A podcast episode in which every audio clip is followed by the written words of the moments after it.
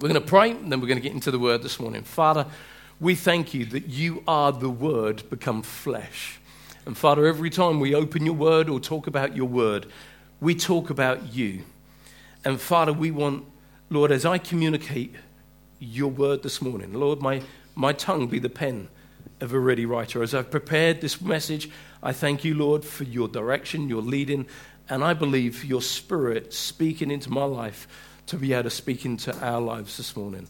Father, we thank you for your word. It is life transforming in Jesus' name. Amen. Amen. Amen. Fantastic.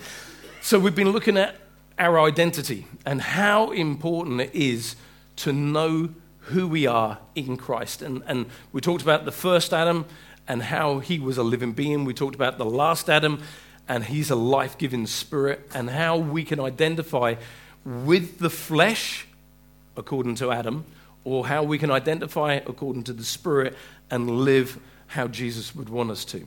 And it's that definition or that, um, that distinction that you and I need to recognize in our life. Those moments when we live according to the flesh, when we want our own way, or, or we're being selfish about something, very often what we're doing is living according to our first Adam nature.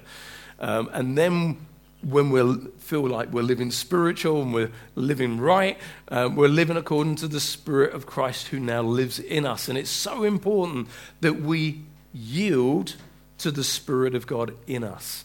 You know, we can live with the fruit of the Spirit. We spoke about that. Um, the nine fruits of the Spirit are ours, they've been deposited. And as we lean to the Spirit of God, we will lean to the things of God in our life. So, knowing our true identity has an incredible impact on every sphere of our life. Every aspect of our life will be influenced as we yield to the Spirit of Christ in us, as we yield to Him, as we yield to the Word of God, as we yield to the Spirit of Christ in us. Guess what? It affects your relationship, your marriage. It will uh, um, have an effect upon your relationship with your children. It will have a, an effect of how you work in your work ethic. It will have an effect upon your finance and how you are a good steward before God in all that you do. It will have an attitude eh, or an effect upon the attitude that you carry in life, whether you walk humbly before God or whether you're walking proudful. It will have an effect upon uh, the fact of whether you walk joyful, because joy is a spirit, a spiritual thing. It's not happiness is uh, conditioned to the things around you. But joy is a spiritual element. And as we yield to the Spirit of Christ in us, you can experience joy in the hardest of situations. You can go through life in, in an incredible way as we yield to the Spirit of God rather than yielding to the spirit of man or of the flesh. And it will affect every area of our life for the good. When we yield to the spirit of Adam or the life of Adam, the natural, it it's likely to have a negative effect upon everything. I believe pessimists very often, I don't believe Jesus was a pessimist, do you? I believe Jesus was an optimist. I believe he was, a, I believe he was real. He knew what life, he realist, if you like, in that sense, but he was an optimist. I wish that none should perish that all would come to the knowledge of the truth. That's not a pessimist speaking, that is an optimist. I desire that all would come to the knowledge of the truth. I believe when we shrink back to being pessimistic, we're living according to Adam. When we choose to live with an optimistic outlook in life, we're yielding to the Spirit of Christ in us. Because the Spirit of Christ is not a defeatist or um, he, he, he, God looks at the best. Aren't you so thankful? Because when God looks at you, he sees the best you. Otherwise, if he, was if he was a pessimist, he'd look at you and think, oh, there's no hope. it's true, isn't it? There's no hope for them. The times I've helped them, the times I've bailed them out. But Jesus isn't a pessimist, he is an optimist. And I believe as we yield to the Spirit of Christ, we're yielding to an optimistic, positive way of looking at life and seeing life. Seeing ourselves as God sees us. Is key to the journey of your life. How you see you is very often different to how God sees you. I wonder how many of us look in the mirror eh, first thing in the morning, any morning, it doesn't matter what morning, and we look at ourselves in the mirror and think, if only I could get over this. If only I could get through today. If only I didn't look as bad as I do. And yet, when God looks at you, He says, You are my creation, created in Christ Jesus for good works. When He looks at you, He says, You are my masterpiece.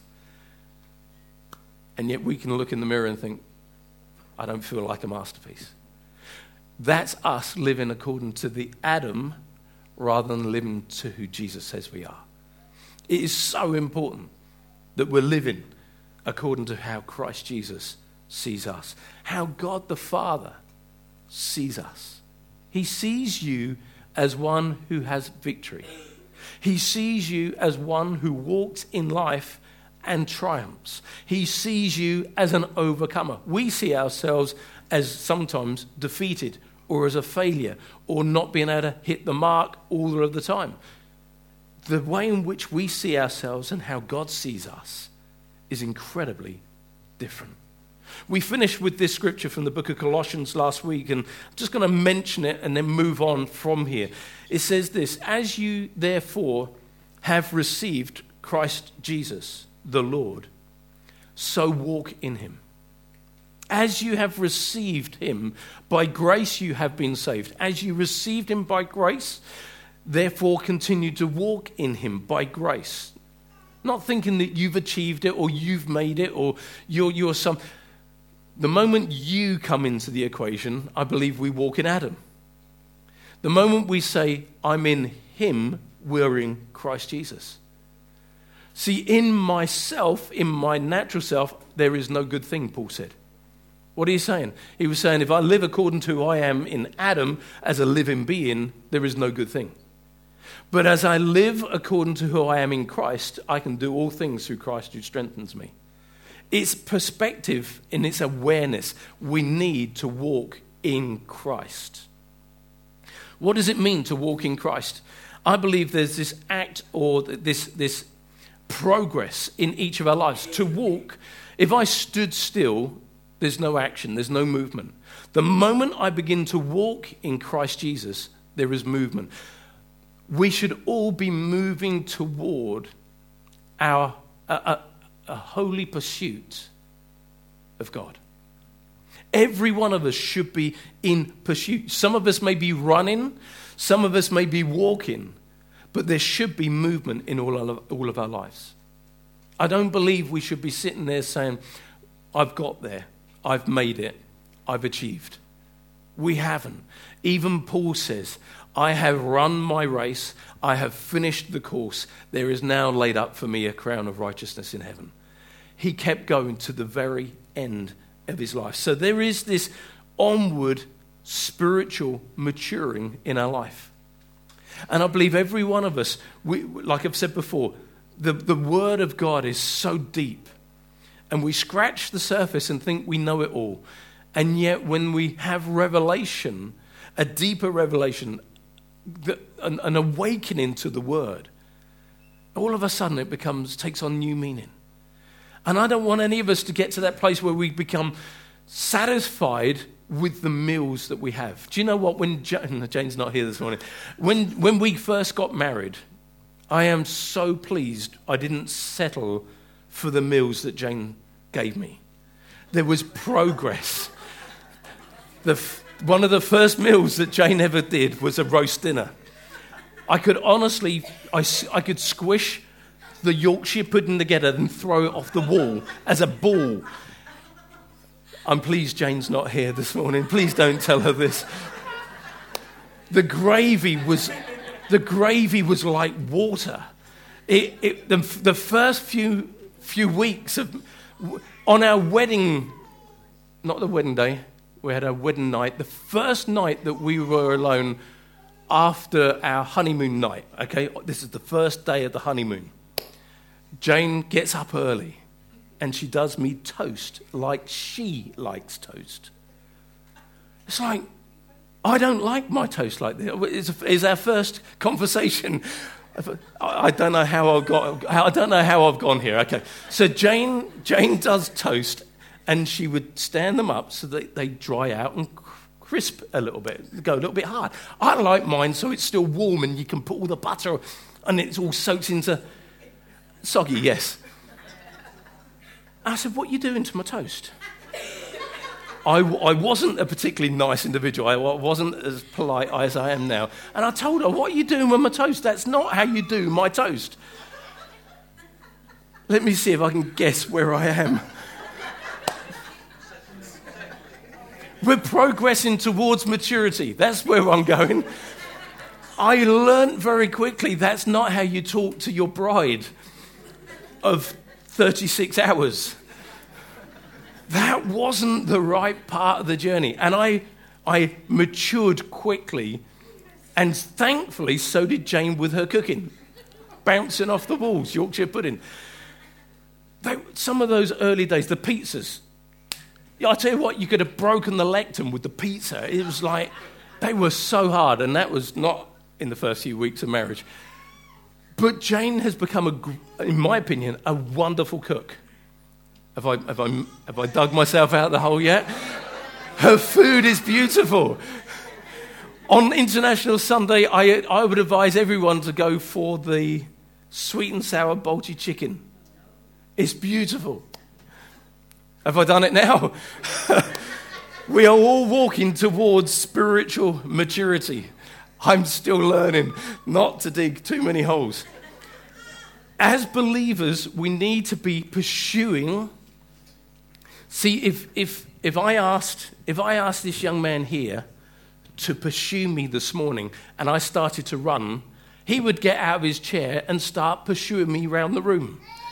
Now, the chances are, because he's young and fit, he would overtake me as I'm running around the room. But do you know what? We should be pursuing Jesus. We should be pursuing him with all of our heart. Not just jogging around, not just chugging along, but our heart should be so excited about who He is and what He's done. See, oh, I could go down rabbit holes everywhere here. So we need to be walking, running, and pursuing Him with everything that's within us. As I was preparing this message, I came across this next scripture, and it's meant so much to me over the years. And, and as I as I checked it out, I, I, I, think it was, I think it was last Sunday as I was preaching, I thought, yes, this is where I need to go next. And this, this passage of scripture, go away and meditate, it, meditate on it all week long. Don't just hear it this morning. Allow it to come alive in your heart afresh. Romans chapter 5, verse 17. I'm going to I'm going to read it from the word. I could just read it from Romans chapter 5,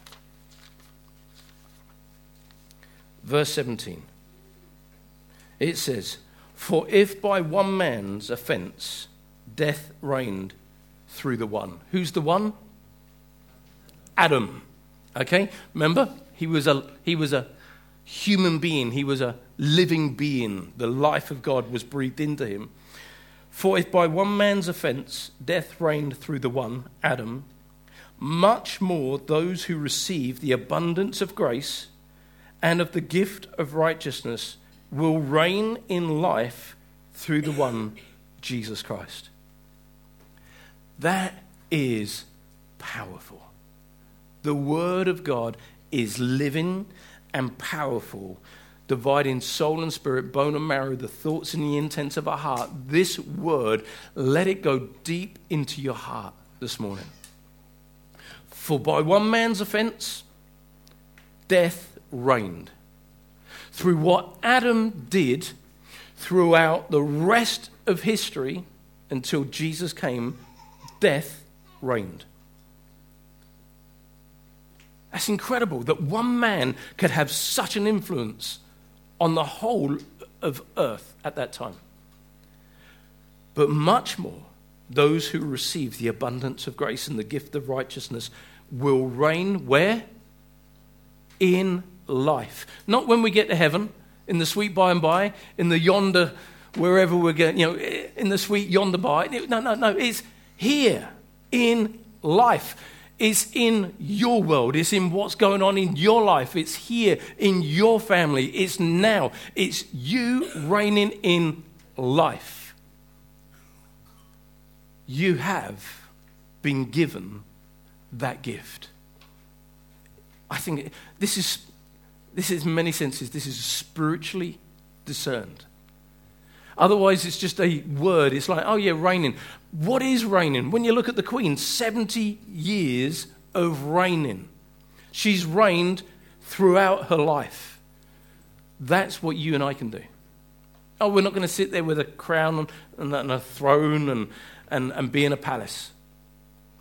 But you can reign in life. If you're living according to the first Adam, you won't. Death will reign. But if you live according to the last Adam, Jesus, you can reign in life. That's huge. It means that you have been given dominion. Just like Adam was given dominion in the garden, but he, was, he, he, he committed high treason and gave dominion away. Dominion has been given back to you and I. We have the right to walk with dominion on the face of the earth. That means that you rule and reign in every area that is connected to your life. We have been given divine authority. Jesus turned around and says, All power, all power has been given to me. Now you go in my name. We have been given all power. There's no power on this earth that is greater than his power. All, say all, go on, say it with me. All, all power. In other words, all dunamis, explosive, dynamite power has been given to you. That's not to go around blowing up things. It's, it's, so that you've got the power to destroy the works of the enemy when he comes against you. The power of heaven resides and has been given to you. All authority. A policeman standing in the middle of the road, he can stand there and go, Stop. You'd have to be a pretty bold driver or a rubbish one to just go driving past him. Because he has authority. You have authority to say, stop, no more. See, this is spiritual stuff.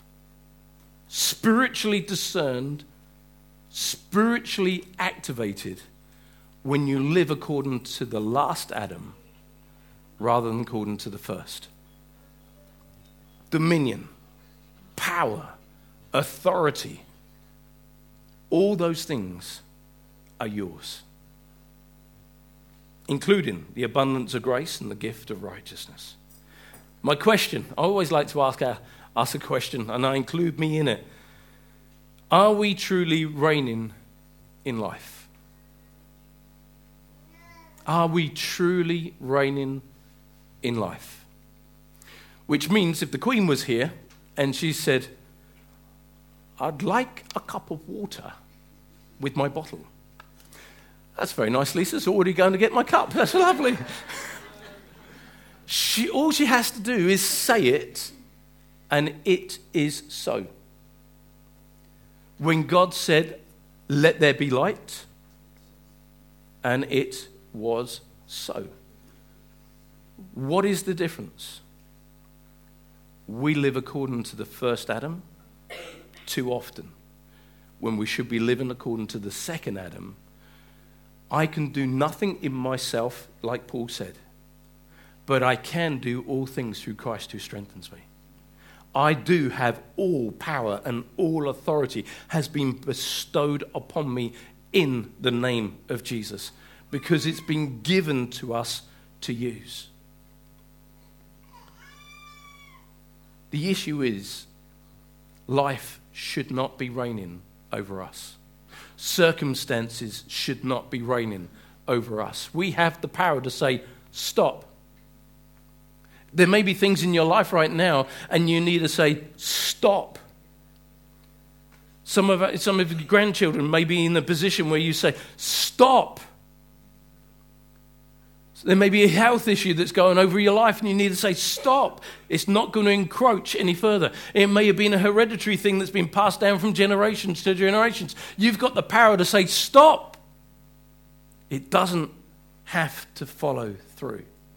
You may have been in a family situation and your parents divorced and your grandparents divorced and your great grandparents. You can turn around and say, Stop. It's not coming here. There may have been abuse after abuse after abuse in your family, but hey, it stops right now. Why? Because you've been given authority and power to stop things here on this earth. It doesn't have to continue through the next line and the next generation. Generational curses, and you may not agree and you may not. Cursed is everyone who hangs on a tree, and Jesus died on a cross for me, and the curse stopped with him. There are generational choices that what my parents did and what my grandparents did, and then I follow what my grandparents did. Some will say that's a generational curse. It's not, it's a generational choice. We all have a choice to make in life. But the curse stopped with Jesus. And when you became a new creation, created in Christ Jesus, a, a, person who never existed before, if you don't recognize that the old you died in Adam and the new you rose again in victory in Christ, then you will always be in this confusion. I'm under a curse. You're not. You're free from the curse because Jesus was accursed for you. All power all authority has been given to me. Now you go in my name. Are we reigning in this life? You know, I'm not, turning, I'm not turning around to you and saying, oh, everything's going to work out fantastic. Your life is going to be wrapped in spiritual bubble wrap. Oh, if only it was like that. Bad things do happen to good people. But you know what? When you go through the valley of the shadow of death, or you walk through the valley of tears, the valley of Baca in Psalm 84, guess what the Word of God says? He can turn that valley of tears into a, a the valley of tears into a pools of springs where refreshing comes. It's what we allow and how we walk in this life. I am certainly not belittling anybody's issues or problems or difficulties, but we can go through those things reigning in life rather than being swamped by them and overwhelmed by them and overcome by those issues.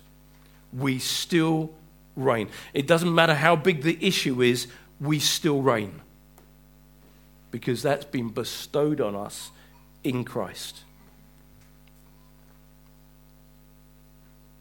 In 1 John 4, verse 17, it says this Love has been perfected. Sorry, I'm going to have a drink. Love has been perfected amongst us in this, that we may have boldness in the day of judgment. Because as He is, so are we in this world. Again, you could just meditate on this for the rest of the day. As He is, so are we in this world. Is Jesus righteous? Absolute righteousness. Are we righteous? If we live according to our first Adam nature, no, there's none righteous, no, not none. If we live according to who we are in Christ, we are the righteousness of God in Christ Jesus. It's all about identity. See, some of you in the room, you identify by your culture. You identify as a Caribbean or as an African or as a Pole. You identify by culture. Our identity is not by culture, our identity is by kingdom. You are kingdom and Caribbean. You are African and Caribbean. Sorry, no, you are kingdom and you're African. You are kingdom and Polish. You are kingdom and English. You are kingdom and Welsh. You are kingdom, but kingdom must always come first. But there are those who walk around and say, This is my culture. But culture should not interfere with kingdom. You are by your culture because of who you are through kingdom. Kingdom come, kingdom reign. His kingdom rules over all, the Word of God says. Your culture does not reign over all, but the kingdom of God does. And I believe this is so, so important. As He is, so are we in this world. Is he righteous? Yes. Is he holy? Is Jesus holy? Come on, you can feed back to me. Is Jesus holy? Are we holy? We, we're holy not because of how we've lived and how well we've lived. We are holy because it's been bestowed. The Word of God says, Be holy as I am holy. It's, a, it's been accounted to you. It's been pushed, pushed into your, it's been squeezed into your spiritual capacity as a human being. You are holy. Is Jesus all powerful? As he is, so are we in this world. Are we all powerful? Oh, that's a bit hard to swallow, isn't it? Am I all powerful? Oh, really? But if he is all powerful, and we are as he is in this world. Not when we get to heaven, not when, again, in the sweet by and by. It's here, it's now. Is us living out our Christian experience not according to the flesh or to Adam, the first, but according to Adam, the last, who went to the cross and took back the keys of death, hell, and the grave and he said, Now you go in my name, and gave us the keys to the kingdom. He's given us the keys of the kingdom of heaven to unlock and to release, to bind and, and withhold. He's given. Uh, I tell you what, the stuff that I'm sharing here today is just like this gold mine. This is a gold mine. Go away, listen to it again, dig it out. I can only take you to a certain level because of time, but go away and dig out the gold that's here because we have the right to live healed. We have the right to live blessed. We have the right to live favored. I used to say to the guys when I was, I was in, the post, in the post office, and they used to come round and, and do a sweepstake. You know, Jeff, are you going to buy a ticket this year? I say, this isn't fair. If I buy a ticket, you won't win. Why? Because I'm a highly favored one. You know, would I have liked to have bought a lottery ticket the, uh, the week before last and won 186 million? Oh, I would make you all millionaires. But would that do your faith in? Because some of you would be ready to use that in a wise way and with stewardship. Others, it would destroy your walk with God because you're no longer trusting Him. It's, oh, what I, what I would do 100. We, Jane and I sat in the garden yesterday and we said, oh, if we had 186 million, what would we do? I'm not going to tell you what I'm going to do. Anyway. we have the right to be healed. We have the right to be favored. Listen to this statement, all right? This is, this is powerful. What we possess in Christ Jesus today is more than what Adam lost in the Garden of Eden. Let that sink from your head to your heart. What we possess in Christ Jesus today is more than what Adam lost in the garden. See, I've heard Christians say for many years, oh, if only we could go back to before Adam sinned. If only we would know what we've got in Christ Jesus. If only we knew what we had. Jesus, in, in this passage, he says, You've got the abundance of grace. The abundance of grace and the gift of righteousness. How, what do we do with the gift of righteousness? What is righteousness? It is right standing before God. We are made right before God. But what do we do with his gift of rightness?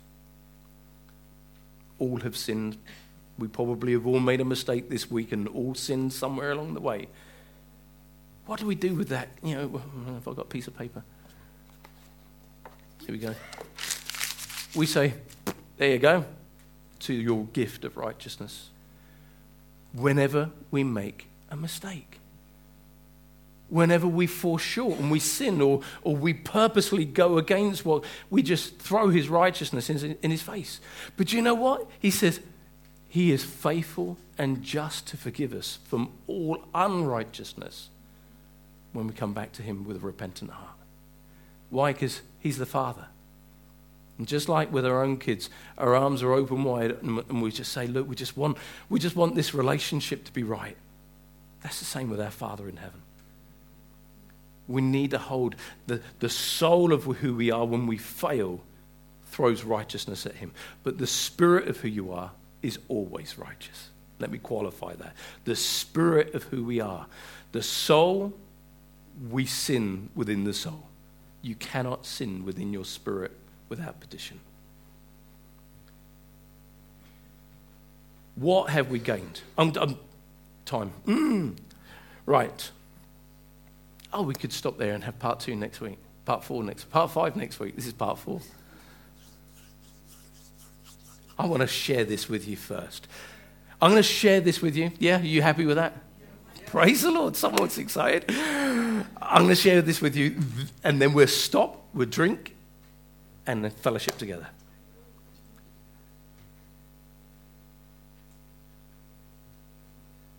Let me work out where I am we're going to consider five areas of our position being greater than Adam's. All right? We have a more exalted position. Adam dwelt in an earthly paradise. True? How many of you would like to go, oh, wouldn't it have been beautiful? Nothing et. You didn't see, didn't, animals weren't eating animals and people weren't killing people. Oh, wouldn't it be nice to go back to that? Yes, in some senses. Adam dwelt in an earthly paradise. We as believers are seated in heavenly places in Christ Jesus. See, that one thought, I may, may not get through them all.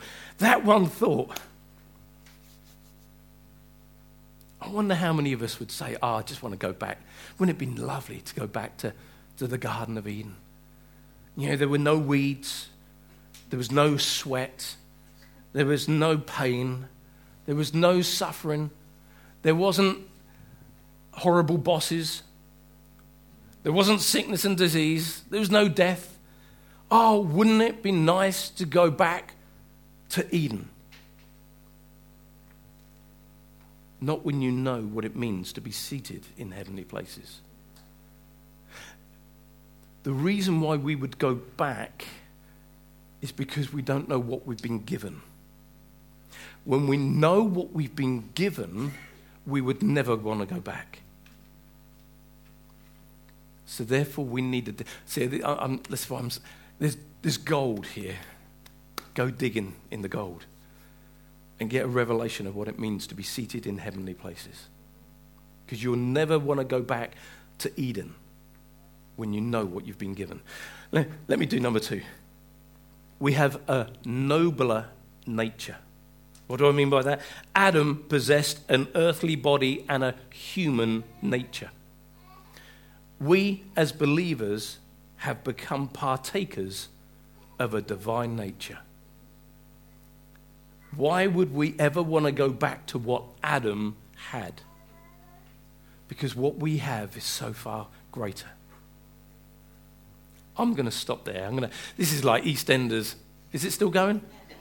Is EastEnders still going? This is like Crossroads. Is Crossroads still going? I don't know what.